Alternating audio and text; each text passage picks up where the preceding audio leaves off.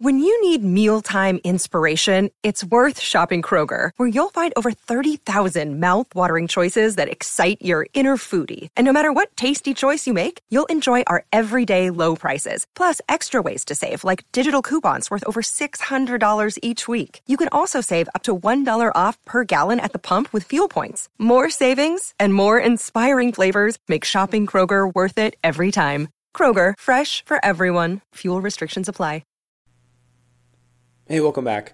So today's uh, podcast is going to be a, a, little different from ones in the past, and in fact, what I'll be doing today is, is something I want to encourage everyone that's listening to do for themselves. Essentially, what I want to make today's podcast is is sort of a point in time, sort of time capsule, or or message to the future, whatever you want to call it for potentially for people to, to find to listen to in the future. Now, of course, I mean potentially I have dozens, hundreds of podcasts that would fall into that category. If people uh, 10, 20, 100 years in the future could look around uh, YouTube and whatever format it exists or, or podcast platforms, whatever. This one I'm going to take maybe extra care to preserve, uh, leave in a lot of places for the future. And the reason I want to do this is because history, particularly not what happened, but how we felt about it as it was happening, the experiences we had at that point in time, is oftentimes changed over time based on just the, the mere movement of time by our changing perceptions of events, etc. So, for example, if I asked you, um, let's say you are a skeptic of 9 11. And I asked you, what were you, what was your perception of 9/11 a week afterwards? Well, I'm going to guess, and and I know that's not entirely true for everyone, but I'm going to guess that the vast majority of people that now would consider themselves 9/11 truthers, which I would I'd throw myself in that category. Um, I was far too young to hold a whole lot of an opinion that meant anything when 9/11 occurred, but but a lot of people they, they didn't go down that path until many weeks, months, years later, right? Uh, and and so I think it's interesting to capture people's perception in a single moment in time. And I'd encourage each of you to do the same. If you think this is a, a, a hoax, if you think that this is as big as World War II, if you think that um, this is something you want to capture for, for future generations, for your children, your grandchildren, your great grandchildren, etc. Uh, find a mic or, or just use the one on your computer, your phone. It really doesn't matter a whole lot in terms of quality. And find a way to pass it on to future generations. Uh, but without further ado, I, I think a good place to start here in terms of my perception, my experience thus far, is to start off with a bit of history. Because, you know, if, if, if anything for my own experience is true in terms of, of reading history. Oftentimes, it's all too easy to think of uh, an event like uh, a major conflict like World War II or a pandemic, right? Even if we're talking about a past pandemic like Ebola or H1N1 or or the SARS epidemic, as sort of just an, an event that happened over a period of time. Um, but the details matter, uh, in, in terms of what happened, how it evolved over time, those events. And I, and I want to start from the beginning. As far as we know, from a lot of this is from genomic sequencing, um, from, from people far smarter than I am. Uh, this, this virus uh, started at some point in eh, November, maybe, of 2019. November, maybe October. Um, and, and began spreading most likely in the community of Wuhan in China. Now, obviously, there's people that speculate it could be something else, including something like a bioweapon, etc. And and um, I, again, people smarter than I have allegedly debunked that, but I'm not you know willing to to completely throw throw out that theory. But I think it doesn't have to be a bioweapon to be. I mean, we've seen plenty of viruses sweep the world that have been plenty deadly, um, that have sort of naturally come into being, and and so that's that's sort of my perception. That's my belief right now. This is a a, a virus that that mutated, um, and and you know always some uh, credit to to probably some animal species, right, for for its creation. Anyways, started spreading at some point, probably November ish of 2019, in the area of Wuhan, a massive city in China, right, something like 11 million people uh, at that point in time. Uh, by January, late December, uh, doctors in China were, were sounding the alarm on this spreading virus, this, this spreading disease of, of really unknown origin. Maybe they were just starting to sequence it now, just starting to learn about it. And, and, and Chinese government being the Chinese government at that point in time, uh, figured that the best course of action would be to silence those doctors and, and to act as though nothing is happening, which works for a lot of different problems if you're a socialistic or a communist government, totalitarian government, in short. Uh, but it obviously doesn't help a pandemic. I mean, you, you can't silence a virus by, by just pretending it's not there. And so it went on to continue to spread through uh, the city of Wuhan and ultimately in the entire uh, um, country of China, uh, officially killing several thousand people. Tens of thousands of people were infected, or at least confirmed positive. Um, in some cases by test, in some other cases possibly by by uh, just symptoms right? Um, it's really hard to say, uh, but but you know I maintain maintain to this date that China's numbers are are off, and I think that's ultimately going to. I hope that's ultimately going to become the mainstream view, much like you know look at something like Tiananmen Square. Right, another Chinese incident. I think they refer to in, in the country. Many people at this point in time refer to it as, you know, the June Fourth incident, right? Um, where where the Chinese story is vastly different from, I guess, the Western media and kind of the mainstream view in most of the world of what happened and the amount of people that died that day. I think I hope that ultimately that's going to become true for the for for China. Um, that that the truth comes out because look, China doesn't deserve the entire blame for this virus. I don't think when it's all said and done. Assuming this was natural, uh, a, a virus of natural origins. However, they did cover it up early on, and and I think they, at this point in time, by the way, which is March 25th, 2020, um, deserve some level of, of blame for covering up the full extent in terms of cases, but also deaths. I I suspect that the amount of deaths in China were at least a magnitude larger than than what they reportedly are. I, I would guess up upwards of potentially 50,000 people dead, maybe more in China. Or I should say, even just in Wuhan, probably higher in other places around China. But that's China, and that's where it started, and that's where a lot of people were focused on for a long period of time. In fact, I started my own podcast talking about this on January 21st, 2020, when this was, you know, dozens or probably hundreds of cases in China. Confirmed, you know, unconfirmed, there's probably much, much higher because of how fast this spread. And early on in January, other you know, cases elsewhere started popping up. Elsewhere in China and then elsewhere around the world, South Korea, Japan, um, you know, eventually, you know, Southeast Asia, Europe, uh, the United States, you know, these clusters emerged. Sometimes they were, were single patients. For instance, patient detected in Washington. I think that was the first state that had a confirmed uh, case. We later learned that actually that patient or another patient in Washington actually went on spreading it in their community for, for many weeks. Not them individually, but the descendant of their virus that they had. They eventually got better, but they passed it on to more people. It passed it on to more people. And it went undetected in, in some communities for weeks. And that's actually probably true for a lot of cities across the United States and across the world, in retrospect, right? Um, this, though, you know, as I'm recording this, this whole pandemic is far from over. Uh, going on from then, uh, you know, case here, case there. Um, occasionally, you'd have clusters. So, for example, in Europe, there was a cluster. I think in, in a a uh, skiing resort in France, maybe I, forget the exact country.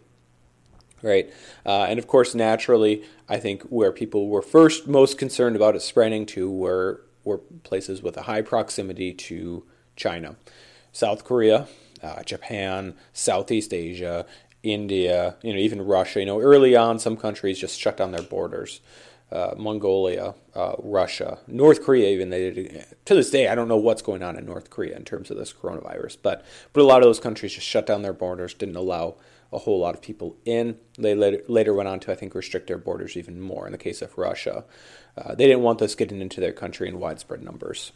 They uh, they saw how China had reacted because China did ultimately, by the way,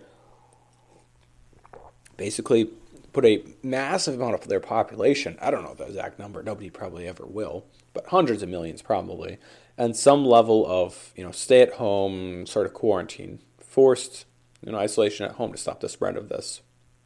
And though we never will know their total numbers, even to this day, uh, they continue to report numbers that are probably fake. Um, that type of isolation probably did work in, in stopping the spread. Um, but it, again, it spread to many, many other countries. And initially, the concern was for places like Japan, uh, even Hong Kong, Singapore. They they recorded early cases, and yet those two countries, as well as South Korea, which actually retor- recorded a ton of cases, uh, thousands early on, actually did a pretty good job of controlling it. Now, any of those three places may, in the future, when you're listening to this, have later on become hotspots once again because they failed to fully contain. Right? Who knows? I don't know. Japan. Uh, at this point in time isn't doing a ton of testing, so I can't really. I think the jury's out on Japan in terms of, of how effectively they dealt with this uh, COVID 19. However, it did spread to other areas outside of just Asia, or, or at least that those portions of Asia. Uh, two notable hotspots that developed uh, shortly thereafter was Italy, particularly northern Italy, which as I'm recording, is still dealing with a massive outbreak, and, and Iran as well. Um, Iran, uh, again, it's it's hard to say what the numbers will be out of Iran and how history will treat this. Officially, I think it might be in the thousands of deaths, but I think, you know, unofficially, we could be looking at tens of thousands, hundreds of thousands of deaths in Iran uh, to date. Um, really a, a, bleak picture. And, and, and part of it, I think, is, is the nature of their government, again, more of a totalitarian regime. But part of it is also just that, that no country, I think, can be fully prepared to, to deal with the scale of widespread spread of, of this type of a virus, right? So we don't know exactly how many cases and deaths in places like Iran, nor do we know that, you know, for a place like Italy or the United States, but but we have a better picture. But then after those two countries, you know, we along the way we see all these other countries, case here, case there, clusters, clusters, and then other European countries start to emerge as major hotspots. And by other, I mean most European countries: uh, Spain, Germany, France, the UK, Switzerland, Netherlands, uh, you know, Belgium, on and on, Scandinavian countries uh, all sort of, and then some Middle Eastern countries, and then of course, you know, the United States. The United States um, developed several major clusters, major um, areas of community spread, including New York State, particularly New York City, as I'm speaking, is, is probably still a, some time away from their peak number of cases or peak number of hospitalizations. Um, and then, of course, you know, Washington early on was a major cluster. Uh, places in California. Uh, Florida is probably going to up being one. A lot of southern states, a lot of large cities in general, are currently on the cusp of having their healthcare systems basically filled to capacity. You know, probably days or weeks away from being overwhelmed, not unlike what's going on in Italy. And that's where we're at now. You know, officially, now you have to take this with a grain of salt. Officially, the number of cases worldwide, and I'll, I'll bring up the number I have here. I hope this for everybody else listening in real time, you know, the day or the day after I publish this. I hope this is a good update, what I've said thus far. But thus far, we have over 400,000 cases, over 19,000 deaths worldwide. But again, you know, China officially is reporting only a little over 3,000 deaths, 3,200 3,281 deaths, right? Iran is only reporting 2,077 deaths. And those two numbers are almost certainly much, much, much higher. And then every other country on the list is probably also higher, just undercounting the deaths for a variety of reasons, um, intentional and, and maybe unintentional reasons. Um, but, but again, I think we're still relatively early on in this. I don't know how this is ultimately going to end. Um, and then, and then there's the you know the economic side of things. You know, I think I, I hope, historically speaking, that what's going on right now in markets and the economy of the world, um, people ultimately realize that that COVID nineteen, the virus, uh, is is maybe not the cause for this massive economic crisis and, and potentially collapse that, that you may see in the coming months and coming years. That it was simply the pin that pricked the bubble. You know, back like when, when what you know we'd call the Great Recession in 2008, 2009. You know, everybody talked about how is the housing market, subprime housing. In reality, it was a massive bubble, a massive debt bubble, and a massive asset bubble that again was popped by subprime mortgage. That was just one element of the bubble, and in that case, sort of the, the pin that pricked the bubble. But it didn't blow up the bubble, right? COVID 19 knows nothing of the bubble that currently exists, but is quickly being deflated. Um, you know, of course, you know, for, for the sake of, I don't know, posterity or whatever you want to call it, I mean, my, my personal belief is that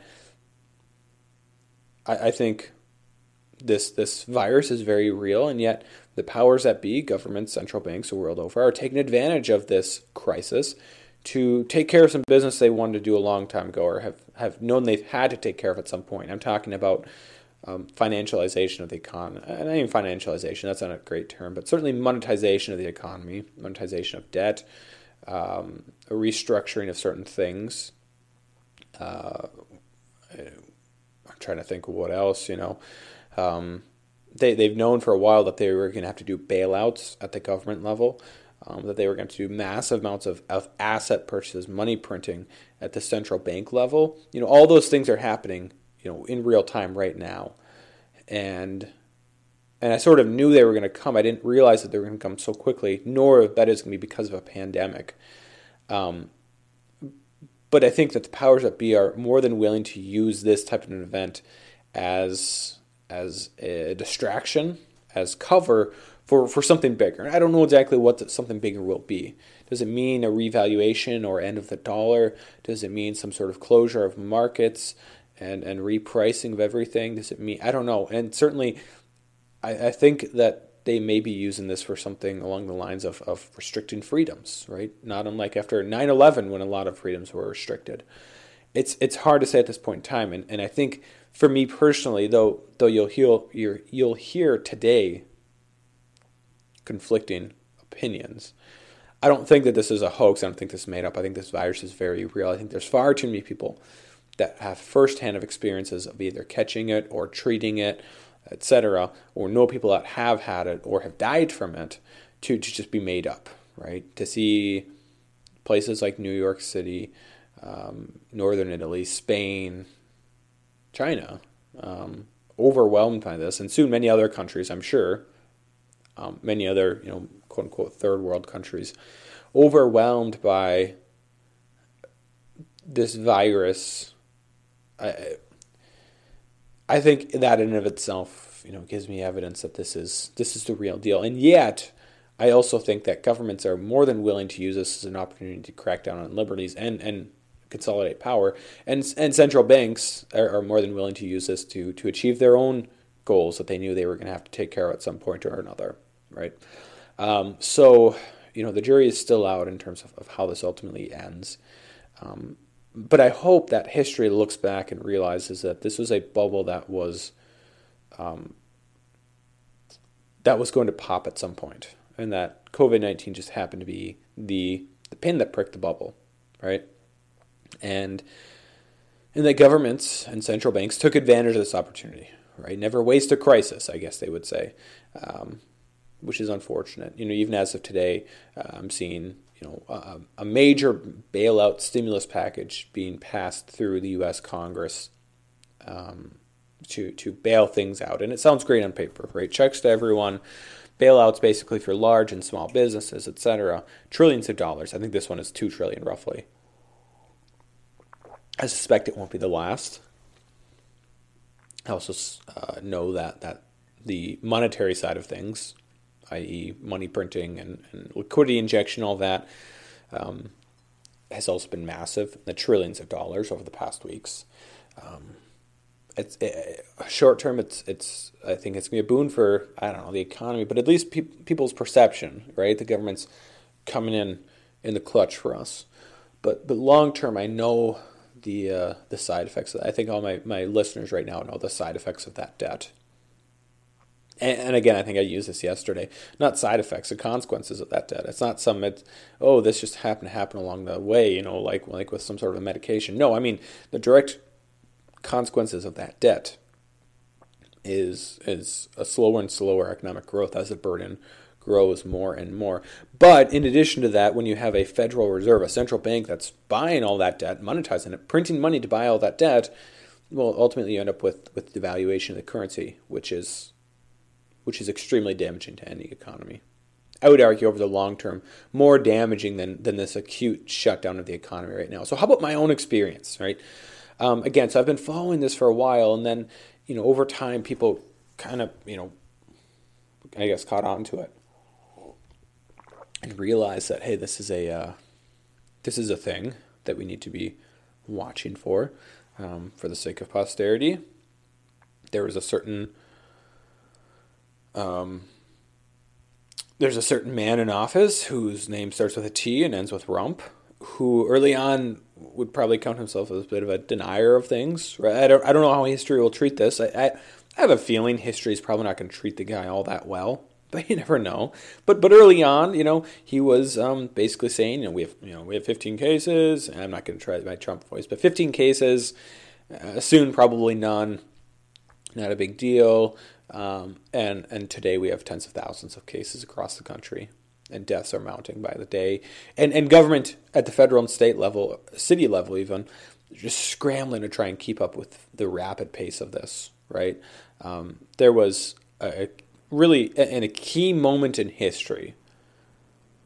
Our federal government was was downplaying the risk of this. By the way, at the same time, there's there's evidence that a lot of you know Congress members and stuff were were selling stocks and whatnot. They're saying it's no big deal while they were selling stocks, um, probably in anticipation of the historic stock market crash that that occurred, uh, you know, later on. And then quickly, you know, government sort of changed their tone. Right, all of a sudden, Trump took a very much more serious tone, and uh, oh, and, and, and I wonder, you know, the U.S. is a massive country, and my faith in the federal government in doing anything is is pretty limited uh, maybe non-existent, probably non-existent. More in that area of things, but but had a different tone been struck early on, I'm talking late January, early February. Could things be different today? If we had shut down our borders faster, if we had in key areas shut down commerce and, and social interactions and whatnot earlier, if we had tested more and more early on, if we had ramped up the production of tests and of testing capacity early on, and of personal protection equipment and ventilators, because we saw what we knew, intelligence in the United States knew what was going on in China, in Wuhan. Never mind what we were being fed in terms of news, I think they knew that it was much, much worse there. Had we taken care of those things earlier, I, I suspect the death toll in the United States would, would be far, far less. I don't think we would have escaped the pandemic. We're far too large of a country, far too connected internationally to escape it. We had cases here early January, or, or at least middle of January, probably. Um, probably hundreds by, by early February. But we'll never know. Maybe not hundreds. I don't know. But had those actions been taken, I, I think history could have been changed. And, and, I get it. You know, re-election year, I get it. You don't want to sound the alarm too early. But again, I have a strong feeling that when this is all said and done, and this may never become public, I don't know. But I have a strong feeling that the likes of the CIA and other intelligence agencies here in the United States and around the world knew the full scale of what was going on in China. Maybe they warned their leaders, maybe not. But this was maybe not a, a preventable pandemic avoidable pandemic, but it was certainly something that could have been softened, and and that's really unfortunate. We're talking about lives, so so my own experience again. Um, people eventually caught on to it. um, it was several weeks before most people had, had hit the stores that you know I was maybe starting to buy a little bit of extra stuff. Um, and my wife was kind of like, "Come on now, you know." She gets it, you know, but she she gets that I'm a prepper and I like to think ahead. And I always you know did my best to you know buy stuff that we were going to need anyways. You know, who cares? We have extra dog food; it'll just last a little while longer, right? Well, you know, within a week or two, social distancing became the norm. Schools were shut down. A lot of workplaces were shut down. People were going to the store to hoard you know, toilet paper. Uh, but on the more serious side, um, beans, rice, ammo, guns, hand sanitizer, disinfectants, masks, you know, all things that are very difficult to get, get your hands on.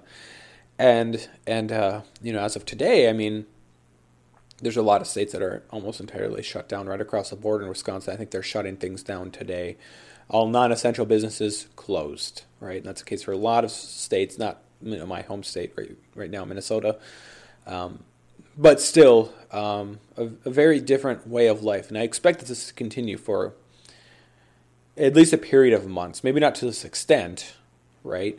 But but over the summer, you know, of, of 2020 and even into the fall, I think some of the the events that I think we've become so used to as as Americans, things like baseball, uh, football, concerts, graduation ceremonies, all those things may not happen, or at least they're going to look different. They may not be in front of crowds. I don't know.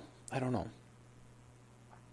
And I think, you know, in terms of travel, in terms of cruise ships, all of that, I think that's going to be changed for a very long period of time because of the fears. You know, early on, one of the um, things that I think will be etched into the uh, the history books is the story of the Diamond Princess, the the, the ill-fated voyage. Um, I don't even know where Tua was from, but it was over in, in Asia, basically, you know, and ultimately it, it docked in, in Japan um, with some cases on board, probably very few early on, and, and when it's all said and done, I think over 700 cases of, of the COVID 19 on on board at the time, 2019 nCoV, novel coronavirus. Uh, later on, you know, renamed COVID 19 and and uh, and that's you know it wasn't you know it's not like everyone on board died. I think seven people on board died um, as of now, but you know those types of memories I think are going to be etched into the minds of people around the world of, of cruise ships of of travel. Um, and of course, massive social events, I think, for a while are going to look very different or just maybe be non existent. Um, even once some of these, these official orders from the government are, you know, passed. Um, and, and maybe once the spread has calmed down somewhat. So this is a long journey, but I wanted to, again, record this for the sake of posterity. Uh, I don't know how this is going to stack up in the whole scheme of things, but I have a feeling it's going to be one of those top events in my lifetime you know, globally and, and, and nationally. Maybe not the top event. I think this certainly can be topped. Um, and, and certainly, I think 9 11 was a big deal. The financial crisis and the Great Recession was a big deal.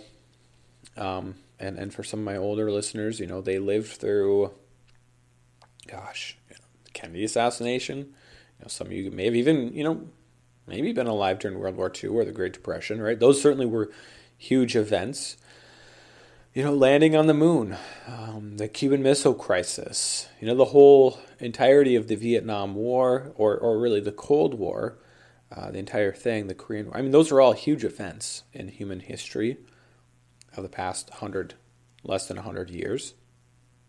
But I think the COVID 19 pandemic of, of 2019, 2020, 2021, I don't know how long this is going to go on for, is going to go down in the history books as, as one of the, I think, uh, defining events of our generation. So, to those in the future and to those in the present, um, although I mean, all of you will be listening to this in the future, so I guess to those in the future, thanks for listening. As always, uh, thank you from the bottom of my heart, and God bless.